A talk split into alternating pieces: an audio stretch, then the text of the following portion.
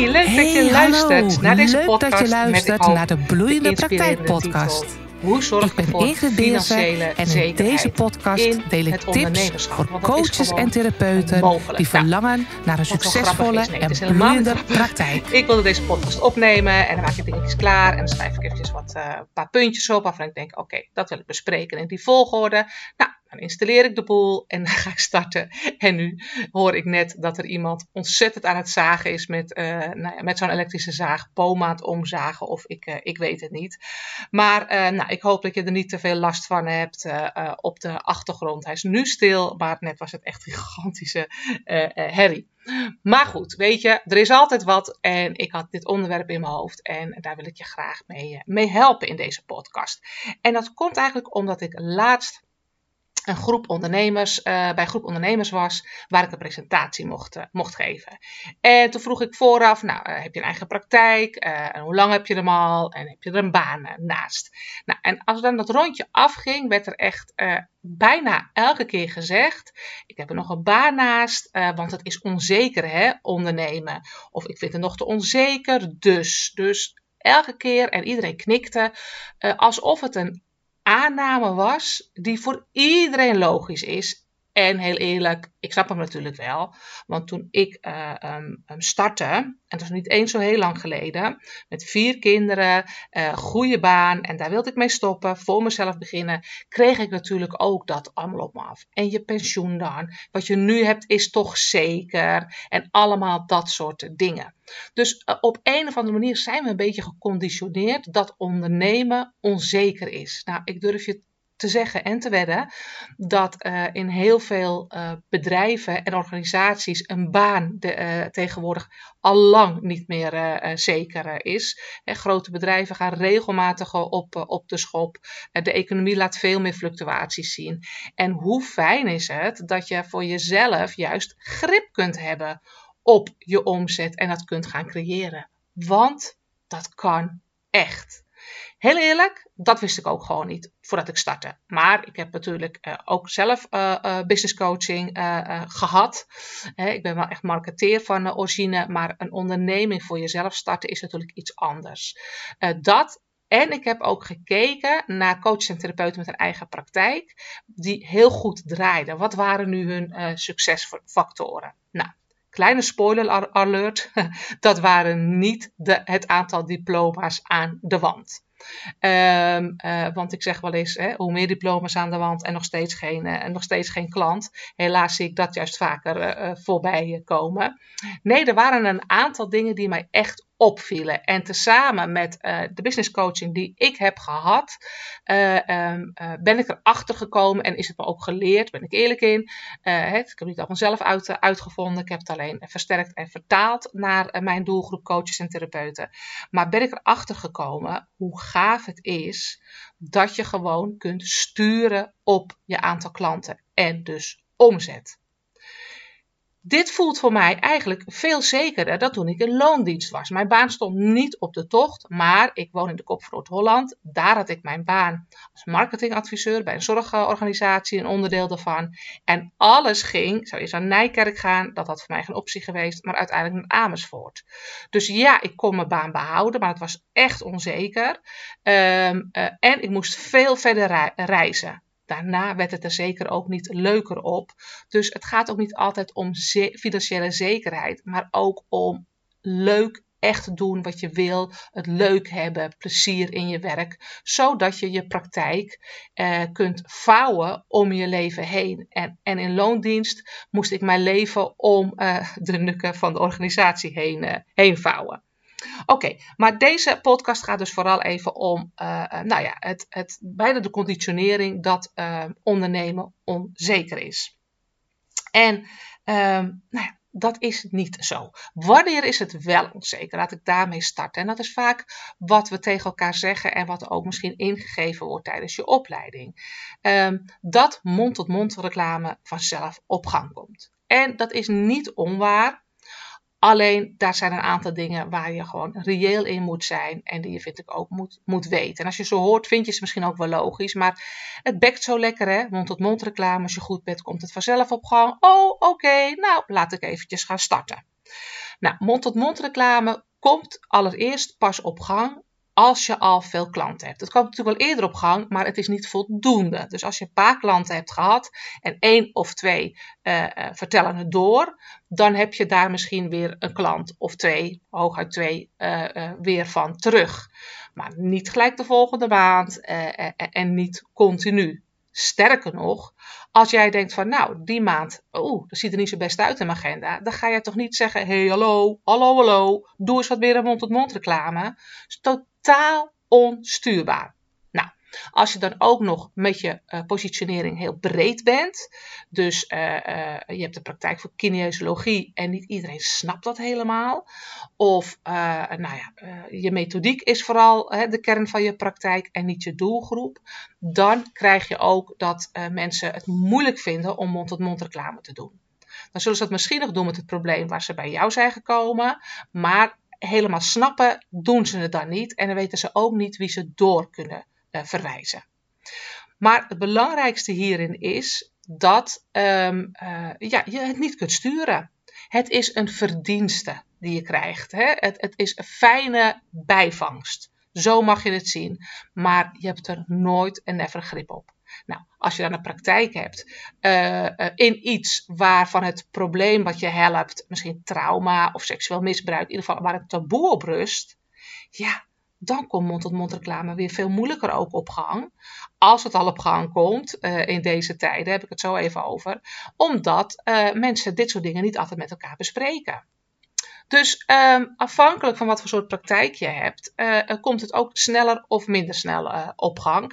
Maar het wordt pas een leuke bijvangst als je praktijk al aardig vol zit. Dus als je hierop gaat hopen, uh, in, het begin, ja, dan uh, krijg je echt, uh, nou ja, ik kan bijna letterlijk zeggen, hè, ik ben mijn praktijk gestart, ik had in het begin nog wel wat klanten, klanten die kwamen zijn heel tevreden, maar het lijkt wat op te drogen. En dat komt precies doordat je daarop zit te wachten. Um, daarbij, en dat kom ik, uh, hoor ik ook veel vaker, en dat is ook zo, ik herken het ook, maar ik krijg het ook terug, uh, is dat het nu veel minder goed uh, werkt, mond tot mond, dan misschien een jaar of acht à tien terug. Dus als je praktijkhouders spreekt die zeggen van nou, bij mij werkt het wel zo en ik heb een volle praktijk, dan zijn die waarschijnlijk al een tijdje bezig. Nu werkt dat minder. Waarom? A, omdat we meer online aan het zoeken zijn dan ongeveer tien jaar terug. En dat online zoeken uh, komt ook doordat we sinds corona allemaal veel meer online zijn gegaan. Maar ook het aanbod is gegroeid en het aanbod wat zich online laat zien ook gigantisch is gegroeid. Dus er staan veel meer bomen in het bos. En uh, uh, daardoor uh, um, heb je ook wat minder offline contacten en wat minder offline mond-tot-mond reclame. Maar ook ja, de taart die dan versneden kan worden, is dat dan ook een stuk kleiner. Dus als mensen bij jou zijn geweest, maar ook nog eens een keer bij een ander voor iets anders of bij een ander, ja, dan verwijzen ze misschien of dan doen ze misschien een paar keer mond-tot-mond reclame. Maar uh, ze zijn niet continu voor jou uh, bezig, om het zomaar te zeggen. In ieder geval, ik hoor het gewoon veel vaker terug. Mond-tot-mond reclame is een tijdje gelukt, maar het loopt nu gewoon minder. Dus dat is ook even goed om te weten. De dynamiek in de markt is best wel veranderd en versneld veranderd sinds corona. Maar ook omdat de laatste vijf jaar het aantal coaches en therapeuten flink is toegenomen. Dus mond-tot-mond reclame. Zie het als bijvangst. Ga er nooit je praktijk op uh, uh, richten. De tweede die ik vaak zie is via verwijzers. Kan zeker niet voor iedereen, maar zou ook leuk kunnen werken. Alleen daar geldt ook weer het volgende. Kijk, uh, huisartsen of uh, praktijkondersteuners of uh, wijkteams. Dat zijn officiële verwijzers, noem ik altijd. En heb je ook nog niet-officiële verwijzers. Bijvoorbeeld, stel dat jij werkt met trauma. Nou, dan is het handig dat je ook contact legt met de fysiotherapeut in de buurt. Want bij trauma of bij stress, zou ook nog kunnen, zit vaak je nek en, en je schouders vast van dingen die je opspaart. Nou, hoef ik jullie vast niet uit te leggen. Dus voorliggend aan jou is dan vaak een fysiotherapeut. Dus dat is niet een officiële verwijzer, maar uh, wel logisch om die te benaderen omdat die uh, jouw klanten in de praktijk kunnen, kunnen hebben als eerste symptoom. Uh, um, maar sowieso geldt, vooral bij huisartsen, POH's, doktersassistenten, uh, eh, CEG's, wijkenteams. daar komen natuurlijk heel veel, want het aanbod is gegroeid, coaches en therapeuten. En die zeggen dan, ja, ik wil graag dat je, dat je misschien mij verwijst, dat je weet wie ik ben. Dus uh, verloskundige praktijk sprak ik laatst ook. Die zeiden ook, oh, daar horen we helemaal niet goed van. En dan denken ze, er komen we tijdens je lunch, maar daar hebben we natuurlijk helemaal geen behoefte aan. We hebben het hartstikke druk. En tijdens de lunch komt er dan weer zo'n coach of therapeut die wat van, wat van ons wil. Dus sowieso de manier hoe je het benadert scheelt ook wel. Maar ook daar is de markt natuurlijk heel vol in. En daarbij, ga alsjeblieft dit ook nog niet doen als je niet al een aardig wat klanten hebt geholpen. Want wat denk je dat een huisarts zegt? sorry, als jij langskomt en um, je hebt nog maar amper klanten en, en je komt net uit de, uit, uit, de boeken vandaan en je diploma is nog vers gedrukt, dan zegt hij ook, nou ga jij eens maar eens eventjes klanten zoeken, want uh, ervaring opdoen, want die neemt geen risico om een beginnende coach of therapeut al te gaan doorverwijzen. Als je het al doet en, en als je je al ontvangen. Dus, en daarbij ook, ik had laatst een, een klant en die, ja, eigenlijk zei ze ook, dit is heel stom. Maar zij kreeg best veel uh, klanten doorverwezen van ongeveer uh, twee à drie verwijzers. Eén was gestopt, dus dat werd al penibel. En bij die andere zaten al meer verwijzers. Was de verwijzer die haar goed gezind was, had een andere baan.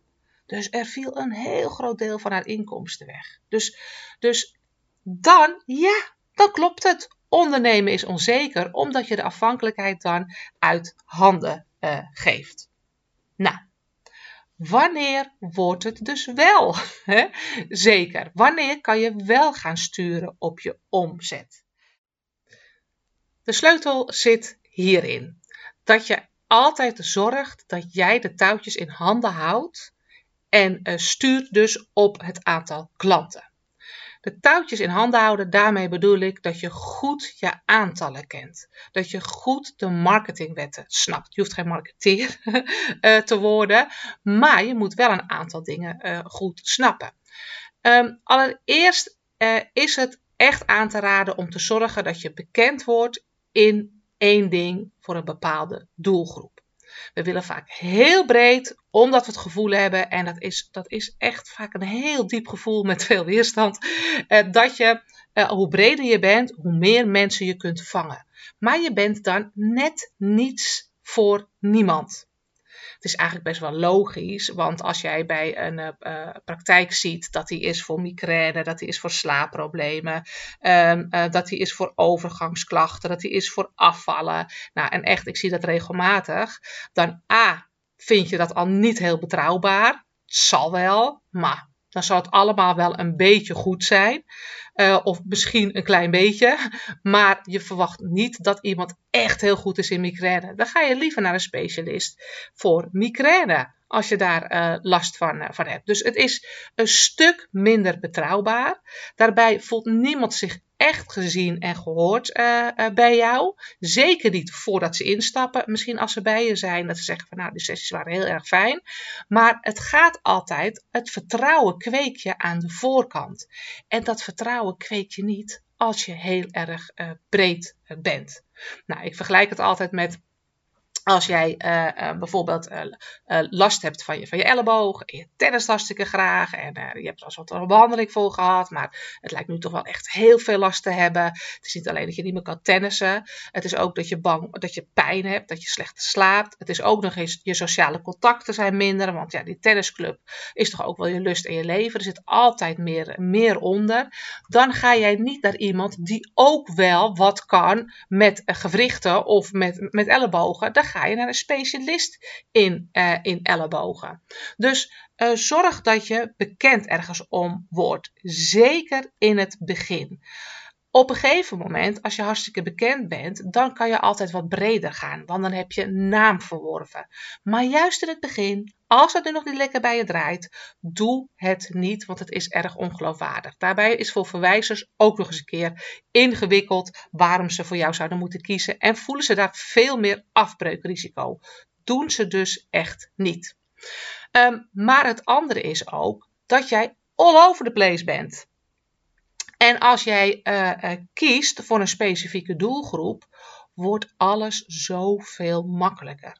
En ehm, het klanten krijgen zit aan de voorkant. Je kan nog zo'n goede coach of therapeut zijn, nog zoveel diploma's hebben, maar als jij aan de voorkant niet goed kan uitleggen waarom ze bij jou zouden moeten zijn, waarom ze dit niet alleen kunnen. Vaak hebben mensen ook niet zoveel vertrouwen in hunzelf of ze zijn eens teleurgesteld in iets anders, waarom het bij jou wel gaat lukken. Dat vertrouwen moet je aan de voorkant opbouwen.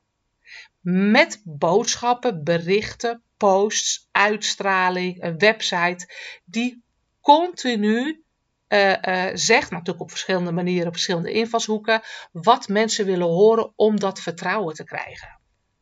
Want mensen hebben vaak vertrouwen nodig in jou, in je aanpak, maar soms meer nog in zichzelf. Want uh, omdat er zoveel coaches en therapeuten zijn, zijn ze ook het vertrouwen in de markt wel, een, wel wat meer kwijtgeraakt de laatste, de laatste tijd. Dus dat is ook echt goed om rekenschap van te geven. Dat waar je vroeger mond-tot-mond reclame met een hele brede praktijk nog wel aardig draaide, is dat nu gewoon veel en veel moeilijker. Maar er speelt nog iets, uh, iets anders. Je marketing wordt namelijk een stuk makkelijker, omdat je weet: oké, op welk kanaal moet ik me richten? Oké, waar kan ik dat deze doelgroepen uh, vinden? En dan is het een kwestie van zorgen dat je binnen die doelgroep steeds bekender wordt. Ik noem het ook wel bereik. Dat je bereik vergroot. Natuurlijk, toen ik startte, was ik nog niet zo bekend onder coaches en, en therapeuten. En, en dan kreeg ik gerust wel wat klanten, maar hoe meer ik zorgde dat ik bekender werd, en daar ken ik op een gegeven moment mijn aantallen voor en daar ben ik op gaan sturen, hoe makkelijker het werd om klanten te krijgen. Dat is natuurlijk wel logisch, want als je uit uh, eh, 100 mensen binnen je doelgroep die jou kennen ongeveer 10% klanten haalt, ja, dan moet je natuurlijk om maand in, maand uit nieuwe klanten te krijgen, zorgen dat het niet 100, maar dat het 200, 400, 600, 800, 1000 mensen zijn die jou uh, uh, leren, leren kennen. Dus vergroot je bereik en je bereik en je bekendheid kan je alleen vergroten als je ergens bekend om bent. Nou, als je dit combineert met de juiste acties, want je kan nog wel bekend zijn bij mensen, maar ze moeten nog in actie komen. Ik noem het ook wel omzetverhogende acties. Hè, bijvoorbeeld uh, uh, een website maken. Dat is prima, maar als je die website niet promoot of specifieke pagina's daarop, dan gebeurt er niks. Een omzetverhogende actie, daar zit het geheim, is dat je ook een bepaalde pagina van die website promoot. Want een website, echt, we denken vaak, oh, hij gaat live en dan valt het zo tegen, want er gebeurt niks. Nee, er gebeurt er ook niet. Er gebeurt pas wat als je die website gaat promoten of een specifieke pagina gaat promoten. Een heleboel posts plaatsen op social media, gebeurt er ook niet veel, misschien hier en daar.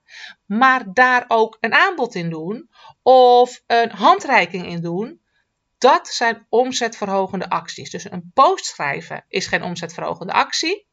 Maar een post schrijven met een handreiking, met een aanbod, uh, uh, met een uitnodiging, dat is een omzetverhogende actie. Nou, op een gegeven moment weet je wat past bij jouw doelgroep. Welke kanalen, welke berichten, website past er helemaal eh, perfect, sluit daar perfect op aan. En dan weet je ook welke type omzetverhogende acties passen bij jouw doelgroep. En ook hoeveel je er moet doen. Soms zelfs op welk moment. Om er klanten uit te halen. En dit bedoel ik met getallen, aantallen kennen en de marketingwetten kennen. De marketingwetten is dat je namelijk uh, niet zomaar klanten krijgt. Ik draai heel goed. Ik heb behoorlijk veel bekendheid, maar ook ik moet nog steeds aan die boom schudden. Alleen hij is bij mij vol met appels en ik ken me precies mijn schudtechniek, om het zomaar eventjes gek te noemen. En daarom weet ik precies op welk moment ik op welke manier moet schudden om genoeg appeltjes uit de boom te krijgen om komende maand, de maand erop en ook al voor te bereiden op die maand daarna het aantal klanten wat ik graag wens. Als je dit snapt, um, hoe je dus zorgt dat je bekend wordt bij een specifieke doelgroep. Die bekendheid kunt verhogen, want dat is sleutel 1. Zorg dat je altijd werkt aan je bekendheid en dus je bereik verhoogt. Vervolgens weet welke omzetverhogende acties, met de nadruk op acties, je moet doen. Heel veel ondernemers nemen geen acties, maar die zijn achter de coulissen bezig met hun website mooier maken, fotootjes zoeken, hun aanbod mooier maken. Er komen geen klanten van. Er zitten, moeten acties uh, in, uh, in zitten. En met een actie bedoel ik niet drie voor de prijs van twee. Maar een actie is dus, wat ik al aangaf, dat je dus de, uh, een post maakt, of een mail stuurt, of een lezing geeft, of, of naar de verwijzer gaat, of dat soort acties. Als je er daar genoeg van doet, passend bij jouw doelgroep, op het juiste moment, ja, weet ik precies wat ik moet doen om dus die omzet uh, te krijgen. En hier zit de sleutel en het verschil in onzeker ondernemerschap. Dus een maand hebben waarvan je denkt: Oh, ik draaide best lekker. Geen idee hoe het komt, maar lekker was het wel. En dan de volgende maand dat je denkt: Oh, het ging niet zo goed. Je kijkt achterom en je denkt: Ja, ik weet eigenlijk niet waarom. Die schommelende omzet, die onzekerheid, dat is heel vaak wat ondernemers die uh, dit spel niet snappen, uh, overkomt. En ja, dat voelt ondernemen erg onzeker. Terwijl ik precies weet, nou niet echt op de euro, niet echt op de klant, maar met een marge van misschien 5%, wat ik deze maand moet doen om volgende maand en de maand daarna, meestal zitten 30 en 60, tussen de 30 en de 60 dagen dat het zich uh, vertaalt in klanten, weet ik precies wat ik nu moet doen om over 30 en 60 dagen, 30, 60 dagen die omzet en die klanten te krijgen. Dat niet alleen, ik weet ook hoe ik daar nog extra aan kan draaien om het te laten groeien, als dat mijn ambitie is. Hoe fijn is dat? Dat je weet, zoveel gesprekken, zoveel keer dat doen, zoveel keer zus doen, dan weet ik dat ik er zoveel klanten uithaal. Een van de marketingwetten is namelijk dat de cijfers altijd kloppen. Het is bizar, dat is waar, maar het klopt altijd. Als ik een webinar geef, en begrijp me goed hoor, dat is niet wat jij moet doen, dat heeft ook met de fase van je praktijk te maken. Maar ik weet precies hoeveel procent er opkomt dagen en ik weet precies hoeveel procent van de uh, mensen die er zijn klant bij mij wordt. Dat is, ik kan er iets aan draaien, heb ik ook technieken voor, uh, maar heel vaak klopt het gewoon. Waar ik aan kan draaien is zorgen dat er meer mensen in mijn webinar komen, waardoor ik dus meer verkopen krijg. Dus als je dat weet, zeg maar 100 mensen in je webinar, 40 komen er opdagen uh, en ik verkoop vervolgens uh, vijf keer mijn programma van eh, 2000 euro, dan weet ik als ik de volgende keer aan die knop draai dat er meer in mijn webinar komen, komen er ook meer opdagen, verkoop ik ook meer. Nou, dit kan ook voor jou. Bepaalde acties weet je wat eruit komt en wat je daarvoor moet doen. En dan heb je altijd twee knoppen om aan te draaien, dat je er meer mensen in krijgt of dat je beter wordt om van een geïnteresseerde een klant te maken. Dat zijn eigenlijk altijd de twee knoppen. Meer erin krijgen, bereik vergroten of beter worden in die marketingactie en uh, zorgen dat, dat je weet hoe je daar een klant uit krijgt. Heel veel moeilijker is het eigenlijk niet. Je moet alleen wel weten wat past bij jou, want er is geen one size fits all hierin. Maar ik hoop dat je hiermee voelt dat als jij precies weet, oh, welke knoppen ga ik inzetten, welke route past bij mij, en aan welke knoppen kan ik dan nog meer draaien om mijn omzet te verzekeren, ja, dan voelt het natuurlijk allemaal een stuk makkelijker en fijner in je praktijk. En dan kan je veel meer bezig zijn met je werk, omdat je weet, de rest is gewoon onder controle. En daarom geloof ik niet, nee, weet ik gewoon ook, dat een ondernemerschap niet onzeker is. Want ik kan aan die knoppen zitten. En als de knop niet meer zo goed werkt, omdat het marketinglandschap verandert of maar het aanbod uh, verandert. Ja, business coaches zijn er ook gewoon veel meer gekomen. Nou, dan moet ik misschien een paar knoppen wat anders instellen, maar het blijft gewoon werken. Nou, dit soort dingen leer ik allemaal in het droompraktijkprogramma. Want je moet eerst dus bepalen wat jouw route wordt. En welke knoppen jij in gaat zetten. Wat jij prettig vindt, maar vooral ook, dat wil ik je altijd voor uitnodigen, wat voor jouw klant werkt. Als het voor jouw klant werkt, wordt het voor jou namelijk ook prettig. Het is een fantastische combinatie als het allebei mooi is. Maar soms voelt iets misschien niet prettig. Maar eh, weet je dat de klant uh, dit wel, jouw doelgroep het wel heel fijn vindt. En dan zeg ik altijd van ja, je hoeft het niet te doen. Maar ja, als je weet dat je de klanten door krijgt. En als, dat je klanten het wel fijn vinden om op die manier benaderd te worden zou ik het wel een paar keer proberen. En laatst zei iemand iets tegen mij van, nou, ik vind dat je uh, te veel mails uh, uh, stuurt. Of ik, en wat ik hou zelf, nee, ik vind dat je uh, dat je het e-mailmarketing heb je het over. En ik hou zelf helemaal niet van mails ontvangen. Ik vind ook dat jij te veel mails verstuurt. Toen zei ik ook van ja, maar dit is dus wat je mag leren. Want wat jij prettig vindt, wil nog niet zeggen dat jouw klant jouw doelgroep prettig vindt. Dus haal altijd je eigen emotie eruit en kijk naar je klant. Dat is waarom je ook je vak hebt geleerd. En waarom je ook de dingen inzet die je inzet om je klant te helpen. En marketing is ook helpen. Dus dat pas je ook aan naar de klant. Tuurlijk zijn er ook wel eens dingen dat ik denk, nou, ik weet dat mijn klant hier dit heel fijn vindt, maar ik, uh, mijn energie lekt weg, of ik vind het echt niet fijn, of het kost me te veel tijd. Heb ik nog altijd, omdat ik een ruim knoppenpalet heb, keuzes die ik daarin kan maken. Dat ik een paar dingen zeg, nou, dat doe ik gewoon liever niet. Hè? Uh, ik vind stories maken op social media, ik doe het zeker wel een aantal keer, maar sommigen doen dat dagelijks. Nou, daar hou ik helemaal niet van. Dat doe ik dus niet. Ja, het kan werken, maar niet, niet voor mij, ook trouwens niet zo heel erg voor mijn doelgroep. Maar er zijn knoppen die voor mij echt super makkelijk werken. Doordat ik ze vaker herhaal, gaat het ook veel makkelijker. Waardoor ik niet eens zo heel veel moeite hoef te doen. Maar ik er wel op kan sturen.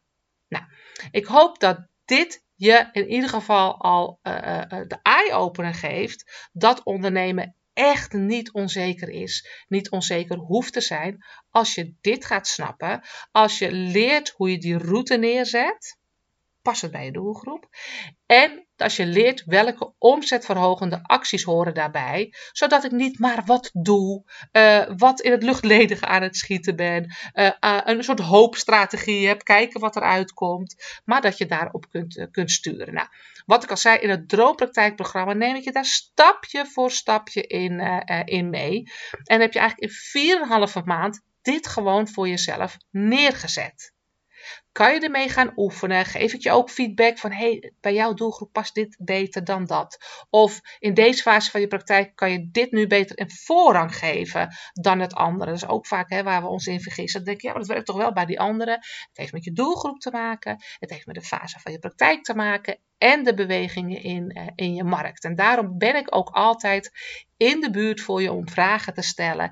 Kijk ik ook in het Droompraktijkprogramma echt met je mee op je doelgroepkeuze, op het pad wat je ontwikkelt, uh, op het aanbod wat je maakt, uh, de tarieven, uh, je websitepagina's. Ik kijk met je mee, ik denk met je mee en ik ben nabij. Maar jij leert hier wel dit systeem in, waardoor je kunt gaan sturen. Ja, ik, wat de belasting wel eens zegt, toch? Van uh, makkelijker kunnen we niet maken, wel leuker. Nou, ik kan het eigenlijk wel makkelijker maken als je voelt dat dit nog steeds een ding uh, uh, voor je is.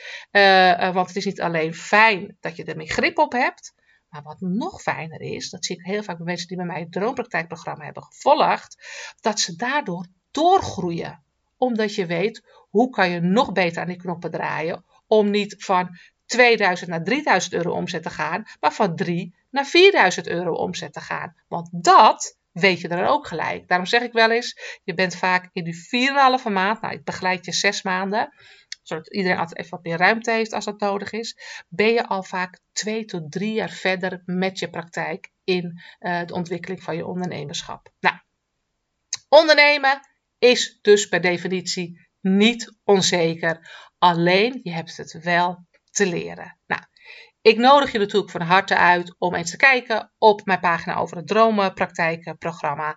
Dit gaat je echt helpen.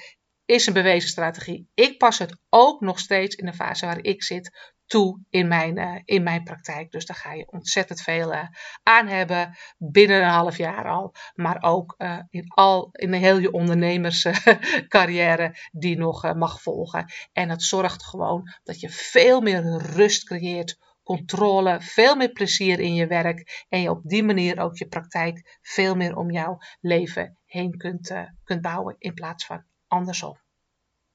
Bedankt voor het luisteren en heel graag tot de volgende keer.